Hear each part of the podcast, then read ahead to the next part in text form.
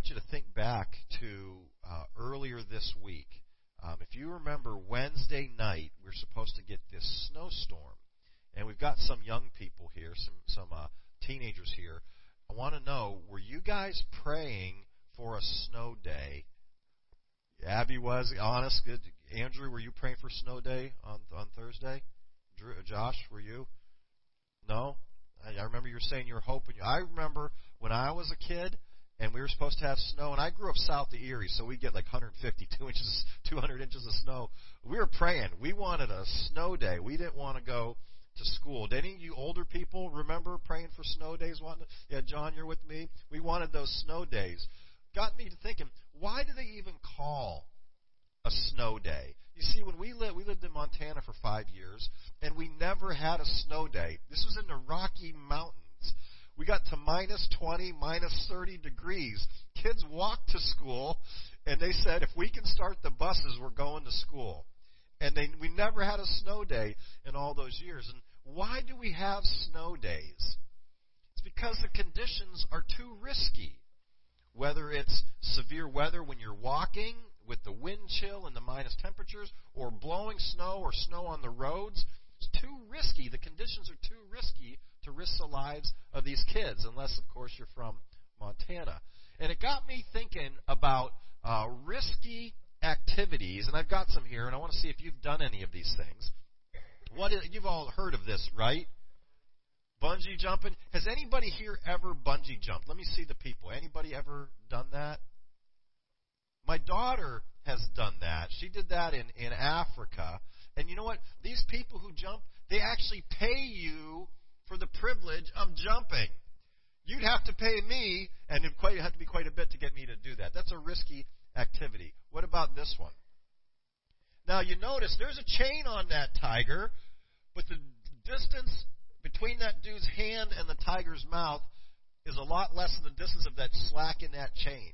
That's a risky activity. Anybody know what this is called? Besides, what do they call this? Car, car surfing. Nancy's done it before. She's nodding her head back here. Yeah, car surfing. Now, car surfing can go wrong. It can go really wrong. That's a risky activity. Anybody, uh, you know, this is not a, a, a statement on on gun rights or anything like that, but this is not how you hold a firearm and if this lady has an optometrist, she's going to want to have him on speed dial because that scope can only go one direction when that gun is fired. That's a risky activity. You hear about this on the news. People driving into floodwaters. That's a risky activity. Here's another thing you couldn't get me to do. What is this called? Base jumping. B A S E, base jumping. What is that outfit, that suit called that that person is wearing. A wingsuit, or I've also heard them called, anybody heard them called squirrel suits? They called them squirrel suits. And when I saw that picture, it got me thinking that, you know, besides that being a risky behavior, being a squirrel can be risky as well. Especially if you try to eat food on somebody's catapult on their back porch. Well, today, guess what we're going to keep talking about? We're in our disciple making leaders series, and we're going to talk about risky faith. We're going to do two parts today, and then in a couple weeks, we're going to do part two. But we're going to continue to look at Peter and how Peter was a disciple making leader for Jesus, a disciple making leader of Jesus's, and how he demonstrated this risky faith. We're going to be in the book of Matthew today, Matthew 14, verses 22 through 33. You can follow along on your Bible or on your device or on the screen. Part of the context for Matthew 14, what we're going to read today is immediately following Jesus feeding 5,000 men plus women and children. So remember that story, the feeding of the 5,000. This is right after that. Does anybody know where the feeding of the 5,000 took place? What was the name of the town where that took place? Anybody know this? The town of Bethsaida. Bethsaida. It's on the Sea of Galilee. And in our story today, it's going to take place on the Sea of Galilee. But it starts off, they're in Bethsaida. And you can see right here, this body of water, this river. That's the Jordan River, the upper Jordan. Bethsaida is right on the banks of it. It's elevated a little bit. And the feeding of the 5,000 took place on the other side of the Jordan. You can see it from Bethsaida, and it's on a, a hillside there.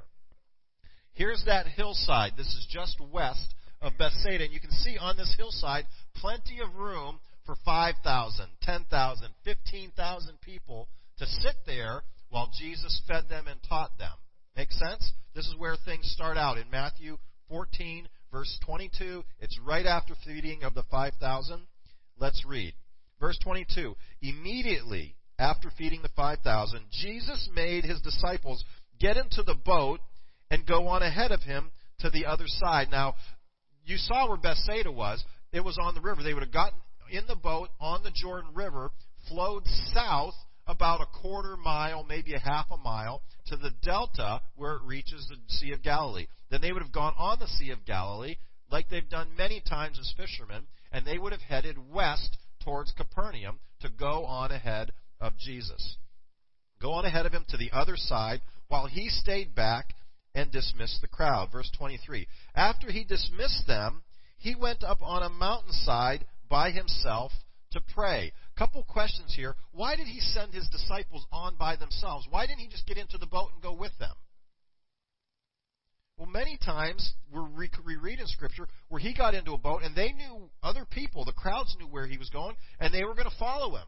So he wanted to send his disciples on by themselves so that the crowds wouldn't follow. Why didn't he have the disciples just stay with him and walk with him to where they wanted to go? Because we're going to see that he walked on ahead. Well, if he's walking and his 12 guys are with him, all the crowd's going to know that's him. There they are. Let's keep following him. He just gave us this free bread. We like this. Let's keep hanging out with him and get more free bread from Jesus. He sends them off. He dismisses the crowd. And if you've got thousands of people there, Jesus can get everybody stand up put his cloak over his head, and he can blend in with the crowd and just make his way anonymously to where he's going next with his disciples. Dismiss them, verse 23, and then he went up on a mountainside by himself to pray. When evening came, he was there alone. But the boat was already a considerable distance from the land, buffeted by the waves because the wind was against it. Let's go back to our map for a second. Dismisses them. They're out on the lake. Jesus walked on ahead of them over to Capernaum. He's over at Capernaum. He's praying there, and they're out on the lake while the waves are coming up against them. This picture was taken from Bethsaida. Imagine they went down to this delta. They're on the boat going across. Jesus had walked over on the other side of this hill is this mountain where he would have been praying above Capernaum. There's a cave there on that hill, on that mountainside, that a lot of people think, hey, this is probably, likely, supposedly, where Jesus maybe was praying that night. He's praying, and here's the vantage point. From that cave, you can see, here's on this lake, it's pretty nice and calm right now, but they're out on this boat trying to come to the west, but the wind is blowing towards the east against them. This is on the east side of the Sea of Galilee, and you can see how the winds are coming from the west, blowing up waves, and it would have been tough to go into those to get to where the disciples uh, were to meet Jesus at. Verse 25. During the fourth watch of the night, does anybody know what time the fourth watch of the night is? Who said that? 3 o'clock? 3 o'clock, 3 a.m. to 6 a.m. First watch is is uh, is uh, 9 to midnight. Second watch, midnight to 3. Third watch, 3 to 6. Third watch of the night, Jesus went out to them, walking on the lake. When the disciples saw him walking on the lake, they were terrified. And this word for terrified means they were not just afraid, they were in great distress. It's like if a riot was taking place and things were getting to be chaos around you. Their inner life was in chaos, seeing somebody in these wind and waves walking out on, on the lake. They were more afraid of Jesus than they were of the waves. It doesn't say here that they were afraid of the waves. Another point in Scripture when they were on the lake and there was a big storm, they were afraid and terrified of the waves. These guys were fishermen. They were used to waves on this lake. These were big waves. They weren't afraid of the waves. It was just hindering them from getting where they needed to go. But they were terrified of Jesus. Uh, they were terrified. It's a ghost, they said, and they cried out in fear. And this was a loud scream, afraid of Jesus. Verse 27 But Jesus immediately said to them, Take courage. It's me. It is I. Don't be afraid. I want you to think about this for a second. Why did Jesus tell them to take courage? Did he say, hey, take courage? These waves aren't that big. You're experienced fishermen. You've been through storms and waves like this before. Take courage. You've been through this before. He didn't say that to them. He didn't say to them, hey, take courage. It's going to be all right. You're just going to be a little bit late. You're going to get to shore eventually. Don't worry about being on time. Take courage. He said, hey, take courage. Don't be afraid. It's because it's me. I'm here with you. And when you and I face the winds of life, we can take courage, not because, you know what, this too shall pass. You'll get through it eventually. We can take courage because Jesus says, I'm right here with you. The storm might last longer than you want it to. Um, it might not go away ever, but I'm with you in this storm, in these waves. You can have courage because I'm here with you. Verse 28 Lord, if it's you, Peter replied, tell me to come to you on the water. Well, come on, Jesus said. Then Peter got down out of the boat and he walked on the water, just like Jesus was walking on the water. And he came towards Jesus. Verse 30. But when he saw the wind, he was afraid. Uh, this word afraid here is a lesser form of fear than that terrified. He was terrified of Jesus, but now he's afraid because he was beginning to sink. And then he cried out, Lord, save me. And that's the right thing to do. When you're sinking in life, cry out to the Lord. Not say, Lord, why me? But Lord, save me. Lord, save me. Verse 31 Immediately, Jesus reached out his hand and he caught him. And he said, You of little faith, why did you doubt? I want to point out here's this word faith. Today we're talking about risky faith. And we can criticize Peter. Peter, you have little faith. But I'm telling you what, he had more faith than those 11 other guys in the boat. They were boat huggers. Peter was a water walker. He might have had little faith, but it was more faith than what they had. It was a risky faith to step out of that boat onto the waves and the rough sea. Those guys saw Jesus work.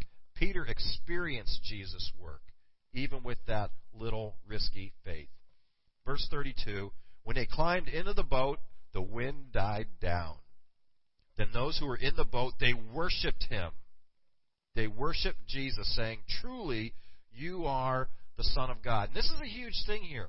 To worship him because the Ten Commandments said, You shall have no other God before me. And they were acknowledging for the first time that Jesus was God. Truly, you are the Son of God. A few weeks ago, we saw in John 21, they called him Lord. After Jesus rose from the dead, they recognized he was the Son of God. A couple weeks after that, in Matthew 16, they said, Truly, you are the Son of God. But this is the first time here in Matthew 14 that they recognized that Jesus was not just the Messiah come to redeem them, but it was a different, deeper redeeming that he indeed was God. And they worshiped him. We're going to spend um, a little bit of time today just examining what does this risky faith look like just how exactly do each one of us step out literally like peter stepped out of the boat step out in risky faith and then we're going to spend a little bit more time looking at some, like four specific ways that we can do that, that we can practically step out in this faith. And the first thing, the first step to having risky faith is to not be overcome by fear. In verse 27, Jesus said, Hey, take courage. Don't be afraid. Now, fear, fear is not a choice. Fear just is. We can't control whether we are afraid or not. It's, it's an emotion. But I can control how do I respond to that fear. My response to that fear, that is a choice. I can respond by just giving up and being paralyzed by that fear, being overcome by that fear, saying, uh, you know, being in dismay because of that fear. Eleven of those disciples were overcome by fear. Or you can have courage, like Peter did. You can keep going. You can get out of the boat. We're talking about disciple making leaders, and, and, and some of y'all in this room, you'd say, Yeah, I'm, I'm a leader in, in different aspects leader in my family, leader in a business, leader on the job, leader in the community, leaders in different way. I think all of us can be uh, aspire to be leaders, and and as leaders, there are fears that we face. One of them is the fear of criticism. I'm afraid that people won't like the decisions I make, and that can paralyze me from making the right decision or making any decision at all. I can also fear rejection. People won't like me because of the truth that I have to say, and that can keep me from speaking the truth. As a leader, you can fear making a mistake. This is one of mine as a leader. I can fear making a mistake because my decisions affect other people, and I don't want to mess things up for other people. I don't want to have regrets, and that can it can hinder me from making a decision. Maybe as a leader, sometimes we have to adjust course and tweak the direction. Same vision, same mission from the Lord, but adjust course, and we can be afraid, and that can keep us uh, make a decision too soon, make a decision too late. But Jesus says to take courage as a leader. Courage is not the absence of fear. In fact, you can't have courage unless fear is present. Courage over what? Unless there's fear there. But courage then is the choice to move forward and make a decision with confidence despite the fact that there is fear there.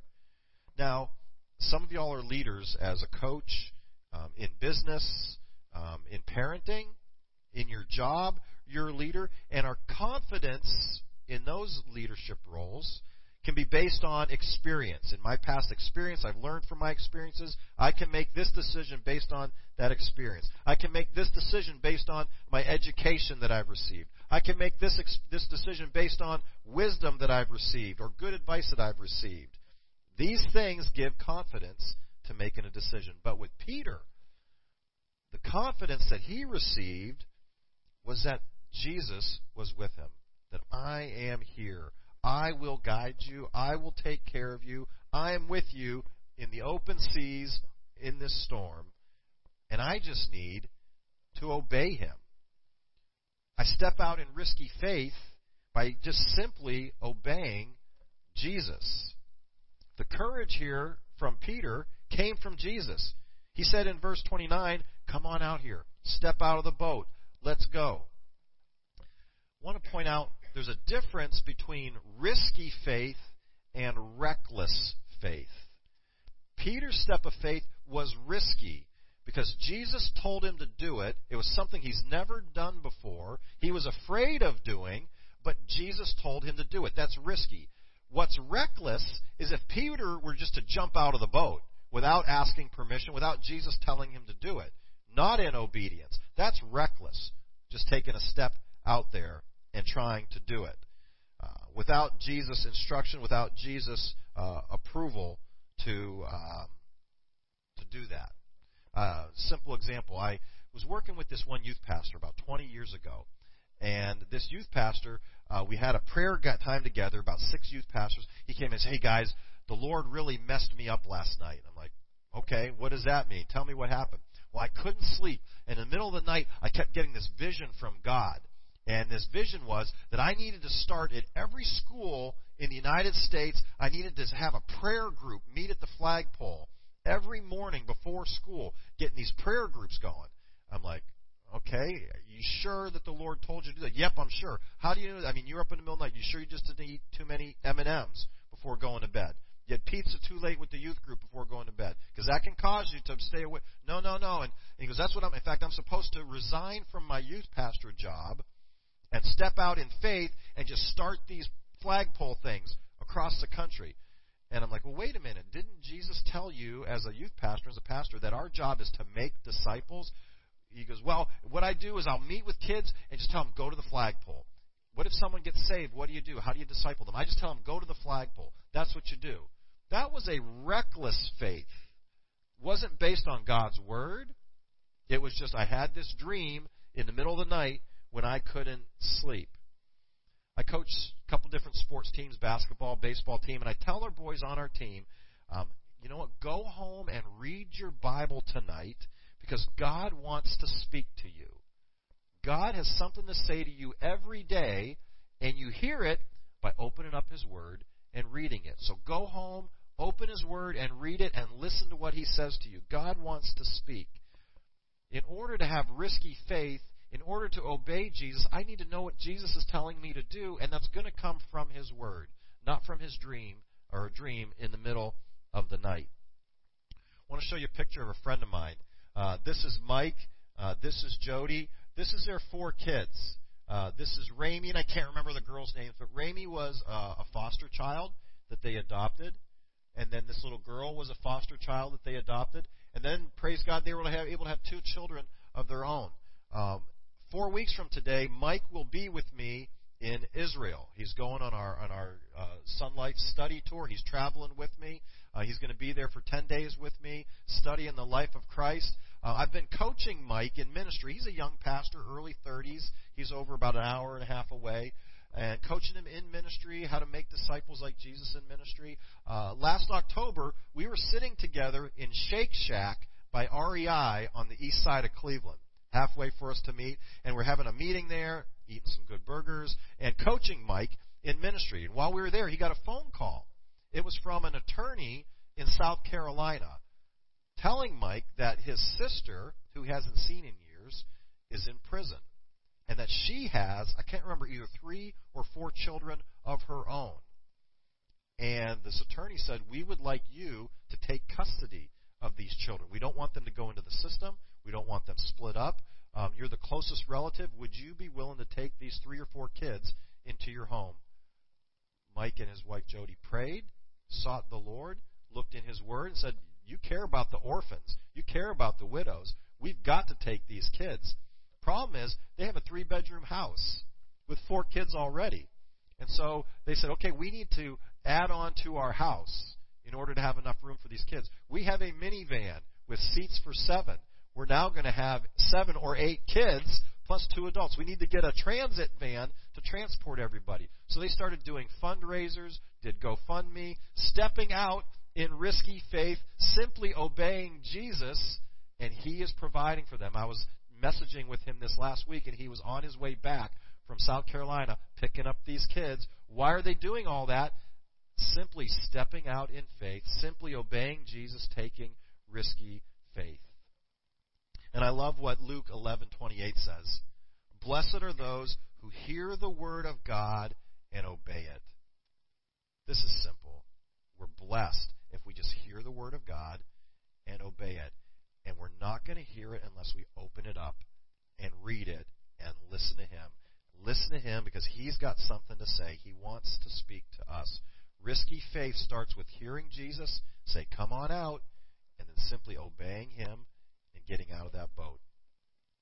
And finally, um, besides not being overcome by fear, simply obeying Jesus, I have to diligently depend on Jesus. Remember verses 30 and 31 when Peter saw the wind, his eyes were on the storm. They weren't on Jesus. He began to sink. He began to doubt. His risky faith was undermined by doubt. And what did he doubt? Did he doubt himself? Man, I can't walk on water. Kerplunk. Did he doubt Jesus? Oh, maybe Jesus isn't strong enough to keep me above water.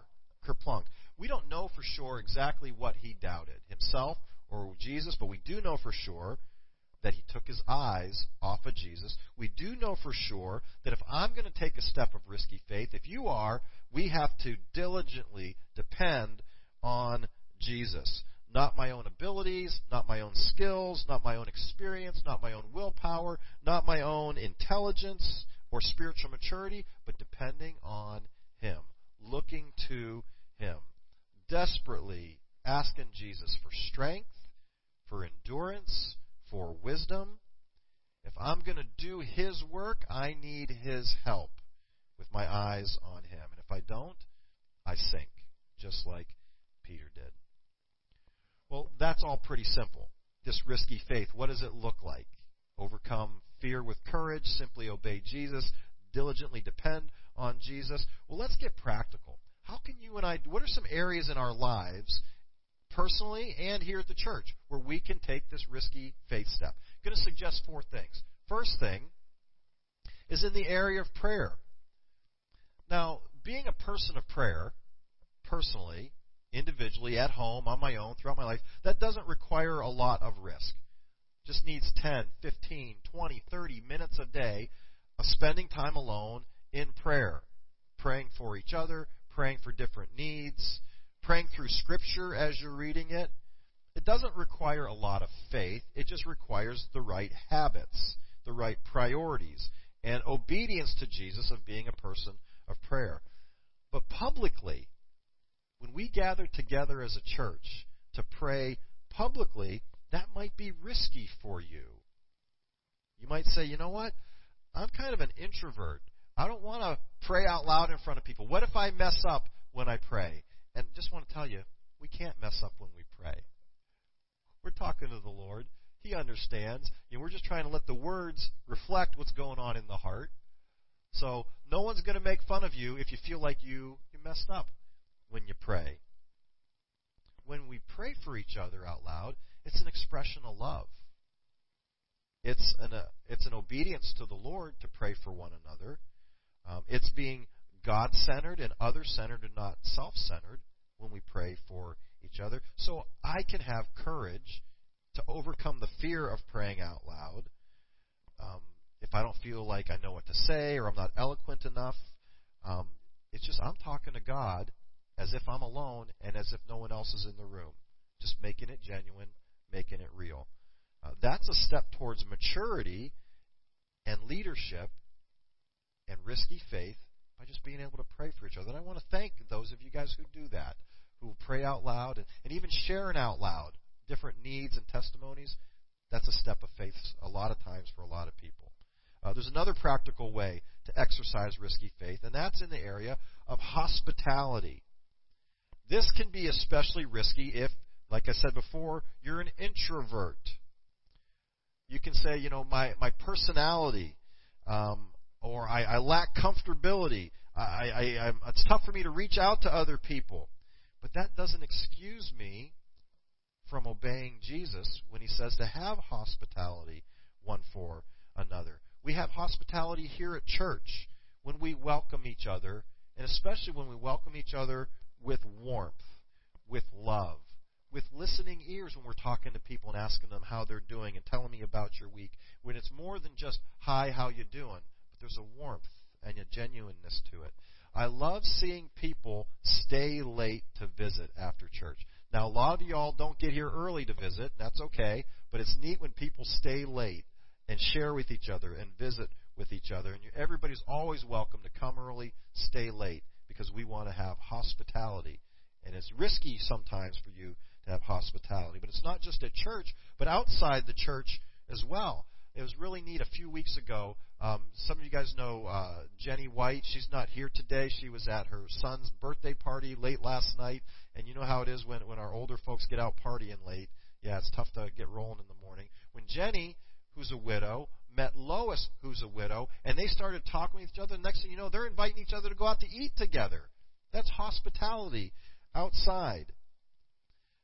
About eight years ago, I went through a job loss, and it was a low time for Stacy and me. And Rich and Christine, they invited us out to dinner, took us out to dinner, treated us to dinner. That was a night when when Rich and I were old guys, and we need glasses to see the menu. And so we always tease him now because he didn't have his reading glasses, and I think he borrowed some. I can't remember exactly if he borrowed some from the restaurant because they had extras that people left behind. Then Rich stole them. I can't remember. That could be a story. But they showed great hospitality and warmth to us when they did that. Making a meal for other people is hospitality. When people move from one lo- from one house to another, that's a way to show hospitality. At our church in Montana, we were always helping people move. And I remember one guy, a man and a wife and his little daughter, we helped them move into a really small apartment. And this guy's name was Bob. We we were talking about hospitality. He said, "You know what? I can't show hospitality because our house is too small. We can't have guests there. And our associate pastor at the time, a guy named Chip, said, Bob, you don't have to have people over your house to have hospitality. Invite them out to dinner. We can have hospitality at McDonald's. Let's go out this week and meet at McDonald's. We can figure this out. It's risky to be hospitable, especially if you're that, that introvert. But Jesus did it. He told us to do it, and we can exercise faith, take a step of risky faith, and if we do it, we'll be rewarded for it. Another practical way that we can exercise obedient, risky faith is in generosity. Now, if I'm controlled by fear, I'll want to hold on to my money, my resources, my time, my gifts. It's mine. I need them for myself, for my own enjoyment. I hold on to them.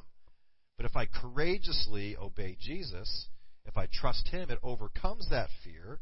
I have risky faith because it's His money, it's His resources, it is His time, it's His gifts. This is His life. I belong to Him, and I want to live generously and give my life away because that's what Jesus did. He lived generously and gave His life away. Jesus demonstrated extreme generosity to us through salvation, which is completely undeserved. The home that I have, the job that I have, the clothes that I wear, the car that I drive, the church family who loves me, the life that God's given me is an act of generosity. It's from Him. And so we want to be generous people, walking like Jesus, obeying Jesus being a blessing to other people the way that God has used other people to be a blessing to me. And it might be fearful. You might be fearful. What if I give too much away and I don't have enough left over for myself? It's simply don't give more away than He told me to, but don't give less away than He told me to. That's kind of where faith comes in. That He told me to be generous and give away, trusting that he's going to provide my needs even after I give away what He told me to give away. A great way to demonstrate generosity is when you go out to eat and you get your bill and you get to leave a tip. That's a great way to be generous, especially if you pray before your meal and your server sees you praying before the meal. They know something about you. Or even before you pray, you tell your server, hey, you know what? We're going to pray for our food and thank God for it. Is there anything we can pray for you about? and then pray for them. They don't have to be with you when you pray, but just offer to pray that. And then after you do that, if you leave a generous tip, that's a great testimony about Christ to those people. Here's some nice tips. If you were a server, wouldn't you like this? $8 bill, $100 tip. That's a pretty stinking generous tip. What about this one? $50.74 bill, $2,000 tip. And I love this. Tips for Jesus is what they wrote on there. There's a whole Instagram thing of tips for Jesus. He's an even better one. $87 meal, $3,000 tip, tips for Jesus. That's generosity. That is that is um, a great way to make Jesus known and make Jesus famous. I've been on the receiving end of people's generosity just a, a couple weeks ago, I was training in California, and after I got done training, a gentleman walked up to me and he gave me an envelope. Uh, opened that envelope. There's a hundred dollar bill in that envelope. Amazing. Didn't ask for it, anything. Just he said, God told me to give this to you. Taking a step of of faith, risky faith. I uh, used to play basketball a lot when I was younger, and I was playing in this one league. And a guy from my church came up to me and said, "Hey, how many how many points do you average in a game? I'm like, oh, I don't know, three, four, five points maybe. And my brother said, no, he averages about 30 points, really. He averages about 30 points a game. And he's like, for real? I'm like, honestly, yeah, yeah, pretty much. He said, if you score 30 points tomorrow night, I've got a prize for you. So I played this game, and after the game, they looked at the box score, 28. Only 28 points. So I did. So he comes up to me at church. Hey, how many points did you score? I'm like, just just 28 points. I didn't reach the 30. Well, here's your consolation prize. Open the envelope later. $500 just for failing to reach my average in basketball. That was generosity. I've been on the receiving end of generosity, and it feels good to be blessed. You can help other f- people feel good and feel blessed. And I'm so thankful for that. Um, Stacy and I have not just been on the receiving end, we've also been on the giving end of generosity. And guess what? It feels equally good, even better to be generous and to give away to people. And when I'm generous to people, it doesn't just feel good inside, but it grows my faith. Taking that step of risky faith, saying, God told me to give this to you, trusting that God's going to provide that whole difference of what I give up. He's going to meet my needs and provide my needs. I love this from Proverbs 11, 24, and 25. Give freely and become more wealthy. That's how it works. If I freely give, I can freely receive. But if you be stingy, you lose everything. The more I hold on to things, the less I can receive things. The generous will prosper. Those who refresh others will themselves be refreshed. This is how it works in God's economy. That's how it works in life. That's how it works in church, too. And I want to thank people for supporting the work of this church by giving generously and obediently for the work of this church. You've seen our budget, it's sitting back there. We've got a pretty humble budget. We've got a pretty meager, meager budget, but God provides through everybody's generosity. But it still requires faith to give and to give generously and to give obediently. What does New Testament giving look like? First of all, it's generous. Our giving is generous. It's supposed to be joyful, not begrudgingly, but joyful. It's supposed to be planned out, prayerfully planned out. I'm not just opening my wallet, throwing something in. It's like, what is God telling me to do? It's planned out. It's also sacrificial. It requires faith. That's New Testament giving. Generosity in a very practical way, not reckless but risky, is to uh, is to give.